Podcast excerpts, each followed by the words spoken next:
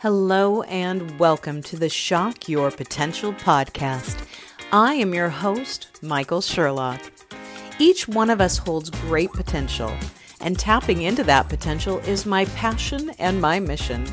Shock Your Potential is a global leadership training company dedicated to creating positive, productive, and profitable workplaces. We develop, nurture, train, and guide leaders at all levels and at all points in their career. Through this podcast, I get to interview amazing leaders who are shocking their own potential and the potential of those around them. Learn more about us today at shock your potential dot com and shock your potential podcast dot com. And don't forget to check out my two best-selling books, Tell Me More, How to Ask the Right Questions and Get the Most Out of Your Employees, and Sales Mixology, Why the Most Potent Sales and Customer Experiences Follow a Recipe for Success. Join us now as we meet another great guest. And don't forget, subscribe, rate, and like us today. Thank you for joining me again on another episode of Shock Your Potential. And I can't wait for my guest today, not only because I know he's fabulous and you're going to enjoy him, but because I've known him for quite a while and we've gotten into some trouble together. So that always makes for some really good stories. Some of them we may tell and others not. So my friend James Daniels. Now, you know how I like to read little pieces from the bios. There's a couple things here that I'm going to highlight. First of all, he's president and C E O of his company called The Meeting Designers, and they're an internationally recognized events management company. So for those of you who know that I'm a speaker most of the time, you know, you know that my business got hit when uh, COVID hit and, you know, nobody's putting me on stage. Poor James had a ton of programs in motion and that all went to pot. We'll be talking about that. But he was previously a national account sales position or in those positions with some of my favorite hotels like Hilton and Wyndham, obviously fantastic. So he knows a thing or two about working on a global scale. And his customers, they are everything from corporations to associations to nonprofits, social group. Now, this is what I love. Here we go.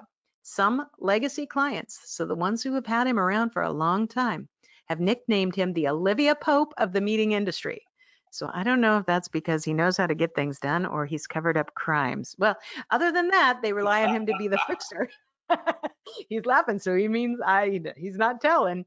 But uh, he is also a resident of both Houston and New Orleans. And um, just a um, little side note is one day I told him that when I'm in New Orleans, I like to go to Acme for oysters. And he told me that he might have to uh, dissolve our friendship over that. But other than that, James, thank you so much for joining me today.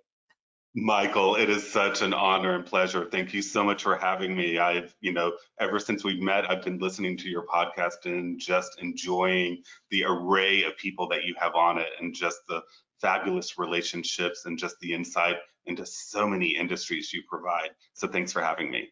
Oh, thank you. It is really fun. I feel like, you know, somebody said, well, who's your ideal uh, podcast guest? I'm like, somebody with a personality. Oh, yeah. That would be mine would be Shonda Rhimes. Oh, yes. I would love Shonda. to have her. Can you imagine picking her brain for a little bit? Wow. Uh, amazing. That's why when at first when people started referring to me as the Olivia Pope of the events industry, I honestly did not know who Olivia Pope was. So I pulled out my phone and of course when they walked away was Googling Olivia Pope and I'm like, oh. Wow, this person really looks like Kerry Washington, and I wish I were as beautiful as this woman. And hmm, interesting. Then I realized it was a fictitious character. Um, learned a little bit more about it. Of course, started watching Scandal, oh, yeah. And then when the second client, completely different client, completely different time period, kind of said, you know, you're kind of like an Olivia Pope. You just fix all of our problems without us even knowing it. You know, mm. What a huge compliment. I was just honored. And one of my friends was like, you're not upset that you were compared to a, a woman? And I was like, are you kidding me? No. I mean, bring it on. Bring it on. So very Absolutely. Honored. And what, yeah, and really what an honor, because you and I both know that not only can things go wrong in the background of a meeting, uh, they will go wrong. There, they do go there's wrong. no... There's not one meeting that has ever gone out with, a, you know, at least ten thousand hitches. So to be able to do that, make it happen, and make people feel comfortable because they don't even see it happening, that is an incredible compliment. I'm not surprised at all, but it, it really tells us something about your nature and your work ethic. You know, it's really funny when people say that they have perfect events and perfect meetings. I'm like, wow, you have discovered that rare unicorn that does not exist, because there is definitely not a meeting out there. Yes. There's my unicorn. I, I love it, was, it. I love it. I love it. I might bring with that with me to several events. Even closer is, and I just put it over here right now, is the uh, card you sent me, my little unicorn card. Oh, that wasn't in the trash can? No, I have it in, I have a little bucket over there where I keep things like that, and I just put it so that I can hold on to them. Very cool. So, so we strive to bring the perfect unicorns into meetings, but every single meeting there are issues. The beautiful part is when the clients don't see the issue, or mm-hmm. you know, the attendees think it's perfect, and you can just say, we, you know, we kept it from them. But there's not a single event out there that doesn't have hitches, problems. You know, many times we can foresee these problems and prevent them from happening, but a lot of times they happen right in front of your eyes, and it's like, mm-hmm. here we go. Let's roll up the sleeves and be Olivia Pope. Bring it on. Well, so we give people a little bit an overview of what you do, but, you know, and, and your bio gives you some little details, but I really think I le- I love to leave it up to people. Like, so tell us a little bit more about you, your business, and then, of course, my, you know, trade question, which is, how do you help your clients to shock their potential in these meetings? Oh, thanks for asking. So I started off on the hotel side. I was actually a hotel salesperson. So when I would tell people I was a hotel salesperson, they automatically just assume, oh, you're putting the for sale sign outside of the hotel and you're selling the building. And, you know, explaining to them that we're really selling the meeting space, the sleeping rooms to clients, corporations, conventions, associations, and did that for several, several years, and was a part of corporate America. Kind of had my calling that corporate America was no longer for me. My ambitions in life were changing, so I just decided to truly jump the fence. And I became a corporate event planner and started my own company in two thousand five. And we operate about twenty, I mean, I'm sorry, two hundred events around the world mm-hmm. each year. Um, everything ranging from small board meetings of eight people to citywide conventions of seven thousand people, and everything in between. And what's really funny is when you tell people what I do for a living, they automatically just assume you're a party planner and you're getting bouncy houses or clowns. And, you know, when they chime in, I'm a party planner too. I handle my kids' birthdays, or you should hire my daughter because she's just planning the formal for her sorority in college. So you get, it's kind of like you being a writer, that everybody is a writer.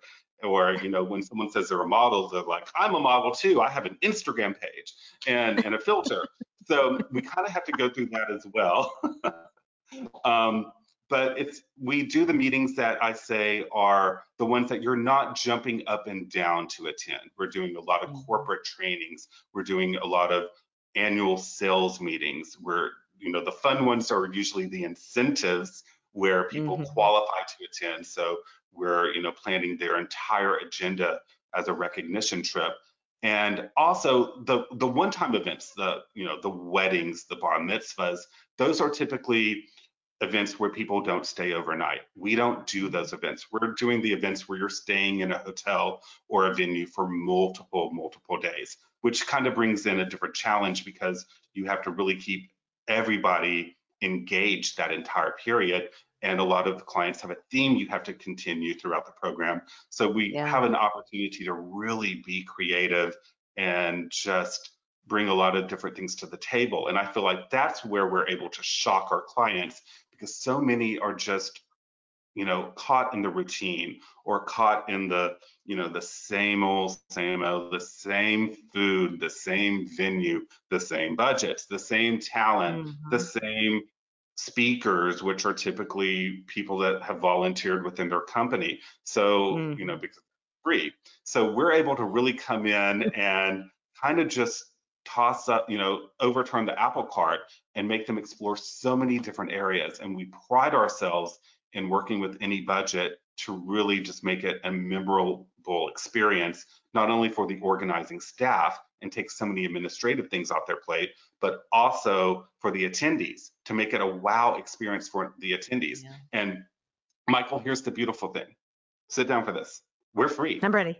It does not cost a client a single penny to use us for the majority of our services, because we're kind of like a travel agency, but for meetings. That's the best and easiest way for me to explain it. So whichever venue that you end up selecting that we've researched, and we can research them all, um, that chosen venue at the end of your program is co- compensates us with a, with a commission. Mm-hmm.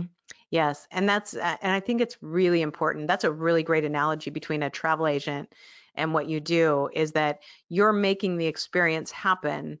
And when you've done your job right and you get them connected with all the right places, they're happy, you're compensated, and you have a wow experience. And that that should be the end result all the way around. And what differs us from a travel agency per se, so many systems are now just automated or computerized, and you really can't automate the events industry. Some chains are trying to do so. Trust me, they are. They're not being too successful with it, especially now with the pandemic. Um, but you know, what a wonderful opportunity to have a live person, an extension mm. of your staff by your side twenty-four seven, especially during the operational hours of your program, who is a live person who can be an Olivia Pope and just yeah. problem solve and just make things happen. We we try to be Disneyland. We try to make the magic happen behind the curtain so that mm-hmm. your attendees on the other side of the curtain experience the magic. Well, and I know that as you're talking, I'm thinking about how, you know, people are like, well, when do you think, you know, live and in-person meetings are going to be back? Well, it's, It really, I don't think there's any magic wand. It has to do with people's comfort levels and the value that they get. And if there's one thing that I know that we are actually learning, so number one, we've learned that people can work remotely. Number two, we're learning that people are craving in person. They might yes. still be afraid. They might still have fears and concerns until we have, you know, a vaccine readily available that people choose to take. But we do know that people are craving that in-person dynamic. And I was thinking about how, you know, with people who, if there's somebody listening who hasn't gone to a big conference where you really have some of this specialized attention, let me just tell you a couple things. Like some, you know, some conferences where every night I go in and there's something on my bed. It's like, it's, it's a gift. It's a, and it's part of the theme and it's very exciting. Those things, you know, even you feel now. And acknowledged. Yes. And they're going to make it, it's going to be even more impactful. Um, I spoke at the International Spa Association a couple years ago. Oh my God, talk about being excited to go back in your hotel room every night. I was like, I want to stay this whole dang thing. Like everyone, I'm like, more face stuff, yay, you know. Your skin does look amazing, Michael. I know. And I think too, um, This is really, this is really bad. I still feel guilty about this. I don't know why I feel guilty about this. I didn't put this together, but long ago I worked in pharmaceuticals and I worked for a company where we launched a sleep medication. I won't tell you which one because I don't want to tell you who spent all this money, but you want to talk about an, a launch meeting with five, five to six thousand people um, that was phenomenal. Like every part of that meeting was so engaged. Every meeting room, even when you're broken out by your districts, had the theme going through.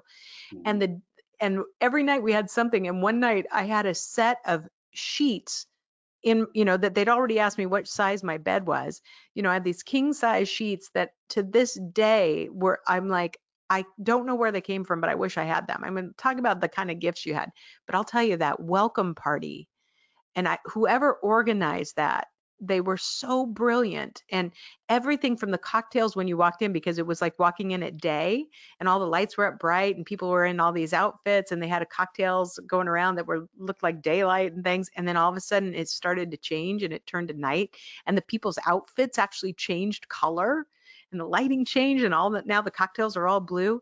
And I remember thinking, whoever planned this, what an opportunity to be so creative. When you get to do things like that, that are like massively creative, what does that do for you? Like how, besides all the details and all the, you know, things that can go wrong, what's that like from a creative standpoint to, to create those experiences that people go, wow, that was amazing? And that, you hit the nail on the head. We are here to create experiences. I consider myself a storyteller. So I want yeah. to tell this client's story from start to finish. In many cases, the story even starts before the client arrives. So we have to get them yeah. motivated to attend. And whether it's now more than ever with meetings at home or on Zoom, we have to get them motivated to even attend a Zoom meeting. So it's sending them, maybe mm-hmm. sending them a pre-registration gift or motivator, or acknowledging their registration.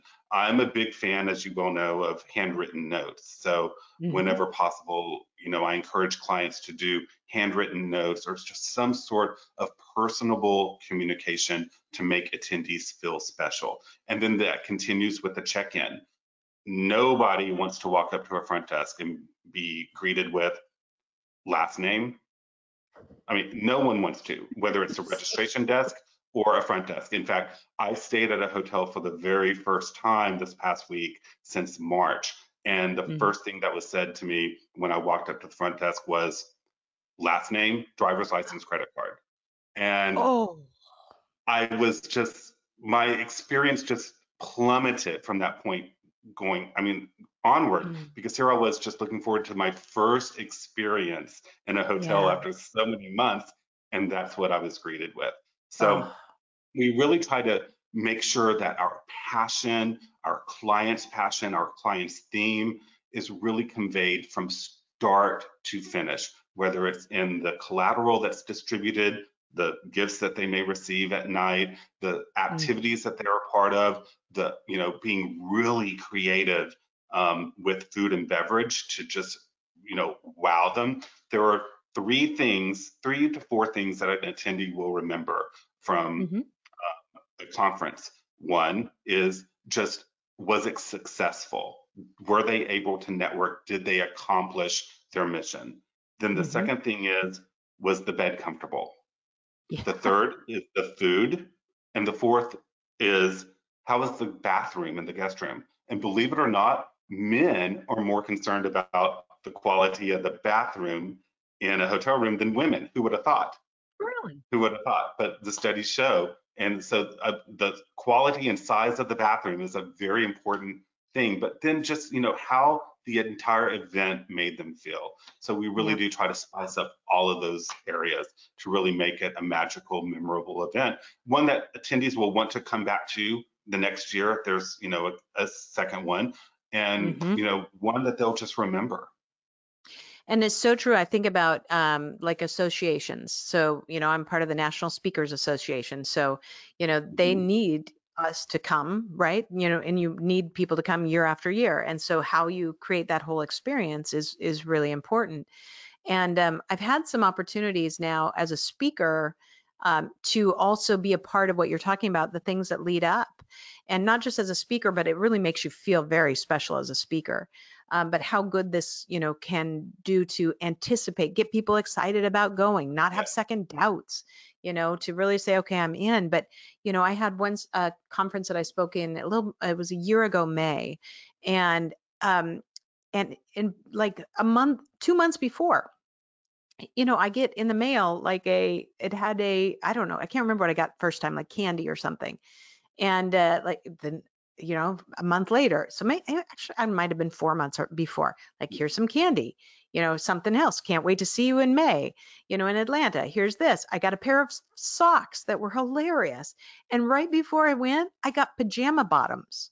Wow. And it was a multi-day event. And it was, this was all for women. It was all a women's program.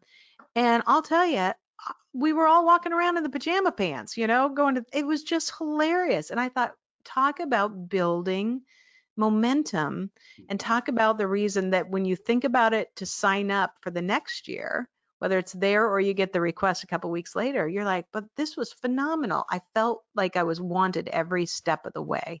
And that's something really neat. Absolutely. And for clients who may not have the budget to send, you know, these extravagant gifts, they think, oh, well, we can't do that. And we can't, you know, create motivation and excitement. Actually, you can, even with spending no money, little money, mm-hmm. create excitement with teasers of what they will experience once they get on site. Cre- um, mm-hmm. I have a client pro- program that has a big spousal component where the spouses and the guests that are invited by the actual attendees. Um, we plan several days of fun for them that we keep it very secretive until right before the arrival, just to create some suspense and um, yeah. excitement for it. And we just drop little hints and teasers in it. And there's so many ways to be creative. And we just love to, you know, partner with clients on the creativity. It's not one size fit all. Um, mm-hmm. We don't like repeating themes. We hate repeating menus. We, every client is different. We would be doing a disservice to our clients if we were cookie cutter, like every other mm-hmm. event company out there. If we recycled menus, if we recycled speakers, if we recycled this or that, mm-hmm. that's not really customizing an event and making it memorable. And it's not telling the specific story at hand. So we really, yeah. really love partnering with our creative partners and the clients to really bring out that story for this event so we can tell it. You know, it's funny too. I was just thinking about something else. So I had a um, conference I was supposed to speak at uh, this this month, actually. In fact, I think it was supposed to be last week um, in Australia. And of course, that got moved and it got moved to February. And now it's going to be moved to this September of twenty twenty-one. I think we're good with that one. I think it's going to work. Um, but one of the things is the meeting organizer came to me and said, you know, look, we've already got people who have paid. We don't want them to ask for their money back. You know, so can you help us be creative um, to keep people going? And it was really a great, you know, interactive, you know, dialogue about what to do. And what we decided is we did a Facebook Live. So I'm going to talk about creating a positive and productive workforce. Um, so that, you know, I'm going to be handling all these case studies about what these people um, in the dental industry face in terms of hiring and retaining great talent and, you know, being good leaders themselves. And so I'm like, that's excellent. So we did like an hour long Facebook Live where then I took live questions from people, and we're going to do another one and probably two more before we do this. And I'm like, this is brilliant because they're invested, they see, and now they go, oh, and she's going to be there live? Well, when we can see her live, what else are we going to talk about? How are we going to continue it on? And I think there's so many, to your point, there's so many ways for no additional cost, really. Um, I just said, I'll, I'll do it because I don't want to have to give back fifty percent of my retainer that I've already been paid. but, but I, you know, I'll do it to keep people engaged also because I want them to be there. But now I'm thinking, wow, why am I not doing this in other circumstances? Why am I not adding this as a speaker saying, hey, to help you keep people excited, engaged, mm-hmm. you know, let's let's think about creative ways to enhance your message and keep to your theme and keep people excited about what it means when we get back together live and in person. You, great job, because you're really emphasizing the relationship. The events mm-hmm. industry, the hospitality industry, founded on relationships. A hundred years from now, it's still going to be about relationships. It's not going to be about the Zoom call and clicking on a button and automatically booking something. It's going to about, be about shaking hands, interacting with people, and so much of the success and the vital results of a meeting don't happen in meeting rooms.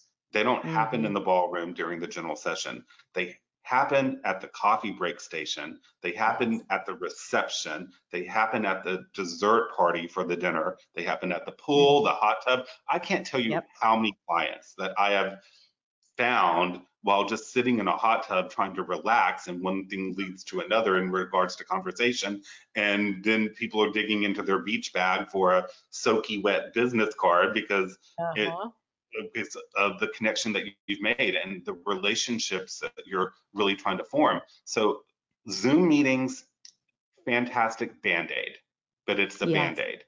Also, yes. as you well know, the longer you keep that Band-Aid on, the harder it is to pull off. And when you do pull it off, it's going to hurt. So there will yeah. be some pain in the transition when we get back to live meetings, but it's going to be worth it. And we're, people are just, people want to meet again, and people want yeah. to be around one another. So I think the it, the floodgates are just going to open, and it's just going to be an amazing opportunity for so many industries. I think that is such a perfect analogy. It is a Band-Aid. It has to be ripped off. The longer it sticks on there, it hurts. It's still going to hurt. But once it's off, it, they'll have been healing underneath there too. Yes, ha. Absolutely. So now let me ask you, so I like to dive into people's psyches a little and, you know, All see right. what makes us, what makes us tick. So I love to ask people, you know, what's the most, prof- most important professional lesson that you've learned in your life, and how did it help you to shock your potential? The biggest lesson I learned probably was into year five or seven into the Meeting Designers. And I learned how to say no. I learned how to say no to clients, and I learned how to say no to bad business. Not all revenue is good revenue. Not all business is good business. And, you know, when I was opening the company, if it crawled and had any chance of booking a meeting, I would stab it, cage it, and you're going to make me, you know, plan the event. Now, you know, five years into it, we were able to be a little pickier and find the clients that truly were better fits. Um, towards the beginning of the start of the company, I found myself doing a lot of feature dumping and having that elev- elevator spiel that is rehearsed and kind of disingenuous at times. I don't have an elevator spill anymore, because I find myself interviewing the clients and doing a needs assessment with them to determine if they're a good fit with us. We don't want to be this humongous company that plans ten thousand events a year with five thousand associates around the world. That's not us. We want to be a boutique, luxury, independent, full service event management company that can make every client's event, whether it's eight people or eight thousand, feel like a million dollars. And we're picky. And when we're picky, we're able to, our, the rest of the clients just benefit from us being a little picky in who we do business with. But that wasn't a lesson that I learned until probably year five or six, that not all revenue is good revenue, not all business is good business. And it's it's a really important one to learn. And I remember when I was consulting in the medical healthcare field, and I was, you know, working with medical clients all over the U S, and I would go in to meet with doctors, you know, when they were saying, well, maybe we want Michael and her company to come in and, you know, make us more profitable. And I'd be meeting them and I'd be asking them all these questions, and then they'd be getting defensive, like, what are you here? You know, why are you, why are you asking these questions? And I remember at one point in time, I looked at one of the doctors. I had about seven, I think there were seven in that practice. And he's like, well, you know, you're not making it very easy for us to decide if we're going to work with you. And I looked at him, I go, oh, wait, I'm sorry. I think we have this wrong, because I mean, it's great if you want to work with me or not, but this is about me deciding whether or not I'm going to work with you guys. And he's Absolutely. Like, what? And I said, look, my reputation's on the line. So I'm only going to take on clients that are going to do what I tell them to do, and, you know, that are really committed to this, because if you're not, you ruin my reputation. And if you are, then great. And if you don't want me after that, that's fine too. But first, this is whether or not I feel that you're going to be viable. And they were like, what? You have to ensure trust, number one. If our clients don't trust us, why are you using us? Because we're going to be touching a lot of sensitive information. We're going to be touching, you know, billing, budgets. We're going to be touching just a lot of th- confidential information on several mm-hmm. occasions. So there needs to be that trust. And if our clients are second guessing us or mm-hmm. just not trusting us, it's just, it's not going to be a good fit. Same, you know, the other way around too. If I'm not trusting our clients, if I think that they're doing something that might not be too ethical, or if they're just jerking our chain, or just, you know, really not in it to pay the value of the services that they're trying to, you know, retain, then that's not going to be a good fit either. So you're absolutely right. It's an interview yeah. process. It's a relationship building process. When I meet with a potential client for the first time, it's never, I will not meet with them in their office. I will not meet with them in my office. We go to a casual setting. Usually yeah. I want it to be a park, someplace outdoors with a water component. If that's not available, a, a restaurant where we can enjoy a meal, because you can get to know a person very well over, you know, breaking bread together. So just yeah. really taking the that kind of sterile business component out of it, because we are selling relationships. We're selling mm-hmm. that trust, and we have to have that trust. I agree. Absolutely. So then here's my next, now as we dive closer, farther into your psyche, do, do, do, do. I'd like to know what people also have learned that, and it doesn't mean that you would do anything differently, but I love to ask everybody, like, if you could go back and talk to the younger James, whatever age that is, and tell him anything that would have shocked his potential farther, faster, or kept him on the exact same path, when would you go back? At what age or what time would you go back to James, and what would you tell him? Wow. Can I go back twice? Can I pick two times? Sure. Okay. Yeah, of course you um, can. Anything you want.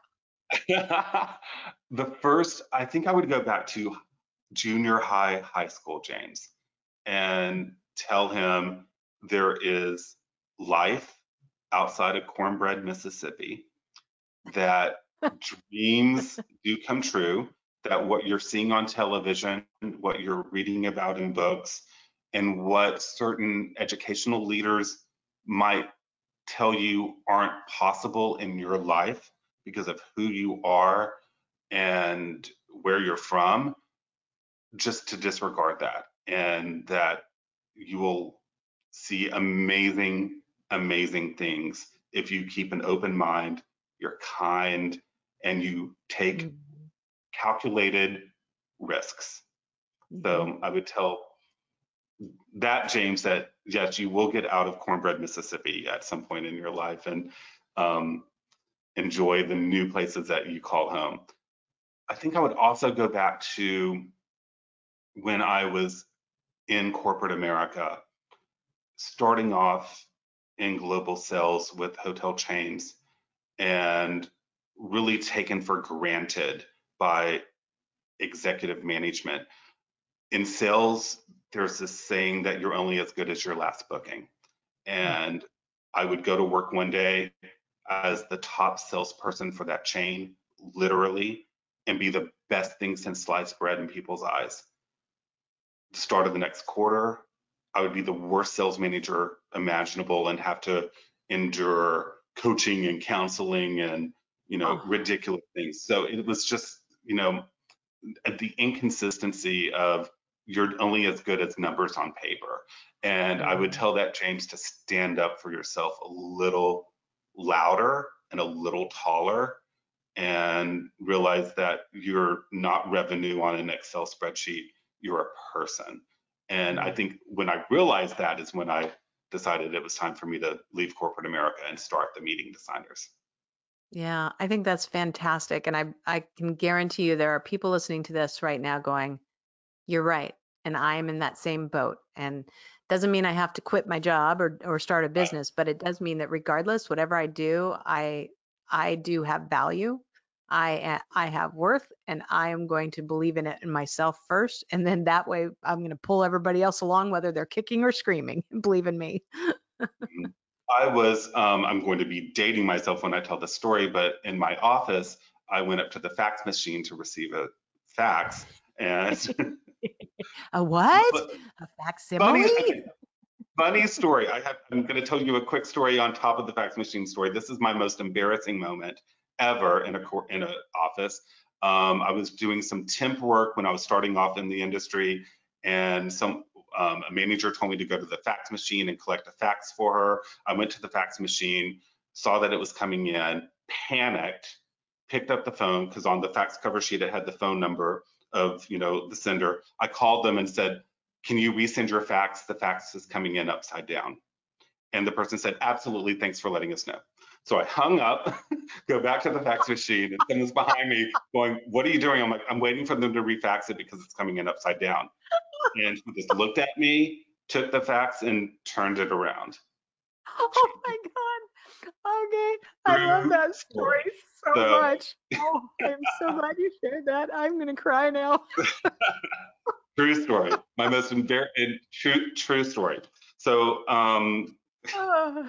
back to the original story, I'm at the fax machine, knowing that fax machine faxes can come in different ways now. Um, and a list of every person in our office, their salaries was on this fax machine. So of course I read it. Who wouldn't read it?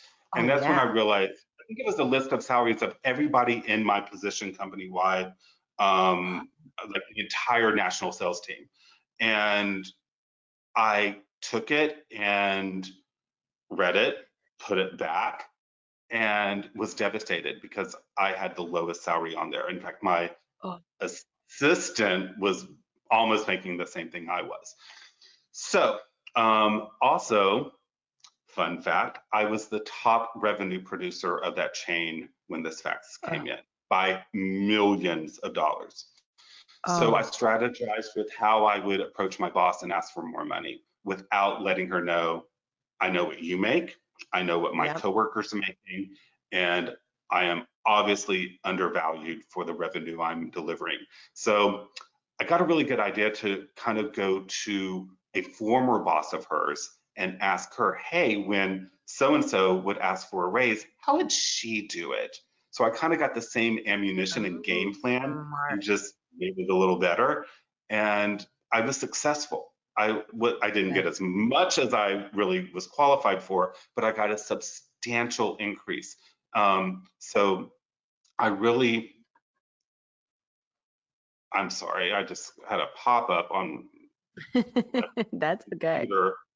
wanting to do a scan. You're like, oh. not now. Just don't make it come in backwards. There we go. Okay. I'm like, all of a sudden it decided to run a virus scan on my computer. Yes. So, um, I, you know, so I just, I, I stood tall and I, you know, yeah. I spoke my piece and laid out the reasons why I felt like I deserved to be treated um, and compensated fairly according to the other, you know, sales directors as well. So that would be my advice as well, to do that sooner, to do it more often, and to really, you know, take calculated risks. You know, it's interesting you say that. And then I'm like, pay me more, and then I'm done. You know, it's interesting because somebody um, asked me on a podcast that I was being interviewed on, uh, I don't know, a year ago. And um, she was really trying to get me to say, uh, she was really trying to talk about inequity in pay of women versus men. And she wanted me to go back in, in my career. And uh, so she, I, she assumed that I would agree with the statement. And um, and I said, well, I've got to tell you, I, I realize that this exists in some places, but it has never existed for me. And uh, she was very much taken aback. And she's like, well, what do you mean? But women only make X amount on the dollar. I said, in, in my entire career, that has never, ever been true. And the reason being is that I always negotiated hard, and I negotiated well, and I negotiated in in uh, ways that were respectful and that were in good faith, but I negotiated for myself because nobody else was going to ever negotiate for me. Right. And um, and she was like, what? And I said, so I'm not telling you that there's not an, an inequality in certain areas, but um, but I I challenge people to say, you know, what have you done for yourself? And I and it's it's a it's a firestorm to say because people, you know, can respond very, you know, vehemently to you. But yes. I can tell you, if, you know, if I lined up my paychecks, you know, over the years versus anyone that held my same positions, I'm quite confident, um, you know, versus man, versus woman, you, you name it. I was paid as well, if not better. And because who's, yeah, no, no one else is going to fight for you as much as you fight for yourself. Fantastic. And I think psychologically, that's why I fight so hard for my clients now with negotiations and cost savings in every single contract, regardless of the size of the meeting, how much revenue is in it. I I guess I look back on knowing what it's like not to get what you're entitled to and deserve. And entitlement's the wrong word, but what is deserving for you. And mm-hmm. that's why I just ensure that the clients we represent, we are fighting for them and saving them every single penny we can with the venues mm-hmm. that they choose. I love it. God, well, obviously we could talk forever. We know we can. We we we go back that far. And we'll have all of your contact information on the show notes. But in case somebody wants to look you up right now, I always do my little type, type, type thing. How? What's the best way for them to find you?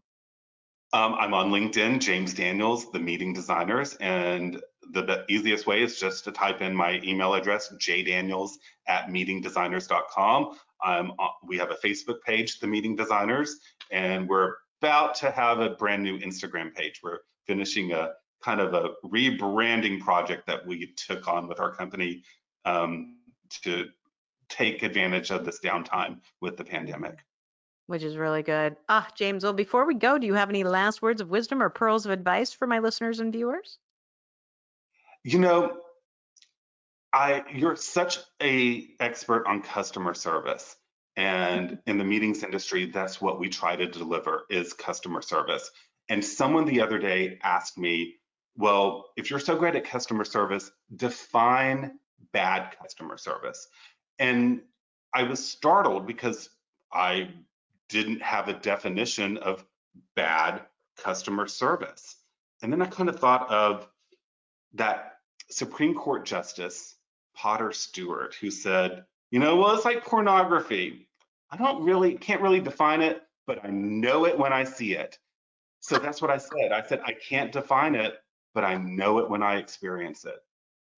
I that's know so- when I experience bad customer service.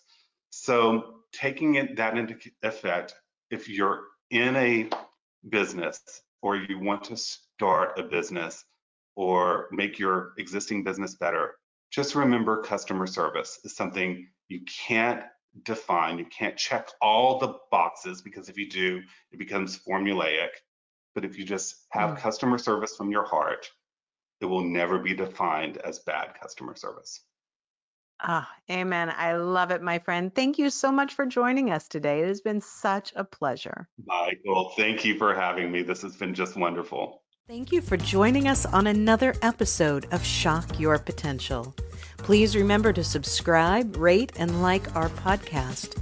And for more information, find us at shock your potential dot com and shock your potential podcast dot com.